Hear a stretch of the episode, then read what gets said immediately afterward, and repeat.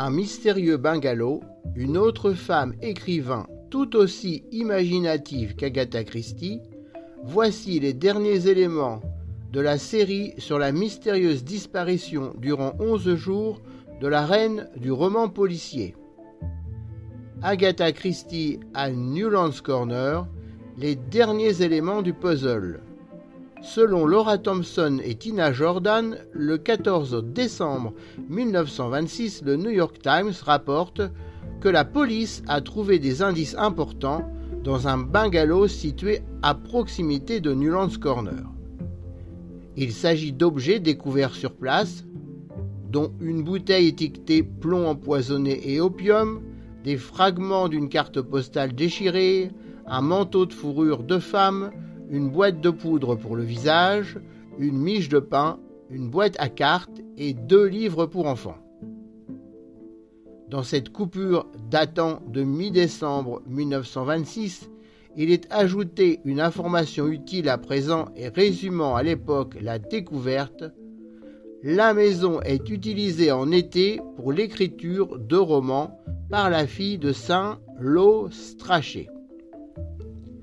Le nom indiqué est celui de John Saint-Lô Strachey un journaliste et propriétaire de journaux britanniques ayant travaillé pour le magazine The Spectator, dont la fille Amabel Williams Ellis, auteur prolifique, notamment de livres pour enfants, est née à Newlands Corner le 10 mai 1894.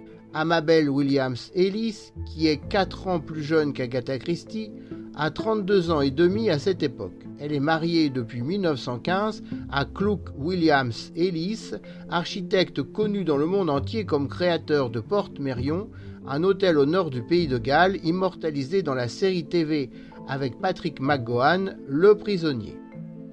À propos du bungalow, Laura Thompson précise que la police avait répandu de la poudre sur le sol pour savoir si quelqu'un y était entré, que l'on avait bien trouvé une empreinte de pas mais qu'il s'agissait du montage orchestré par un journaliste malhonnête avec le concours de la serveuse du bar de l'hôtel et que l'opium était en fait un traitement médical.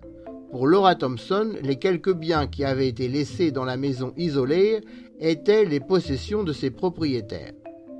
John Saint Lostrachet a construit en 1892 à Newlands Corner une propriété, une maison de campagne victorienne. Son dernier enfant y est né en 1901. Si cette maison était devenue le Newlands Corner Hotel en 1926, il est appelé aujourd'hui The Manor House Hotel, il se peut soit que la famille ait conservé par la suite une dépendance, soit ce qui est plus que probable que ce bungalow ou chalet ait été à Newlands Corner vraiment abandonné depuis un certain temps. Si la pseudo-scène de crime a été polluée, on peut malgré tout se questionner et sans préjuger du fait qu'Agatha Christie aurait pu s'abriter ou non dans ce chalet au cours de la nuit du 3 au 4 décembre, on peut considérer cette possibilité comme une alternative au fait de rester dans la seconde voiture. N'y aurait-il pas un petit côté magique dans cet endroit?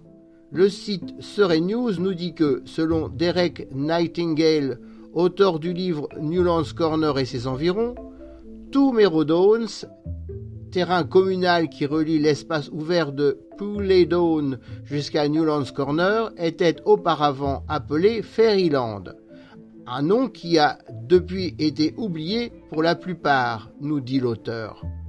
L'endroit se situe un peu plus loin sur le versant sud-ouest du célèbre point de vue et Fairyland se traduit littéralement par terre des fées.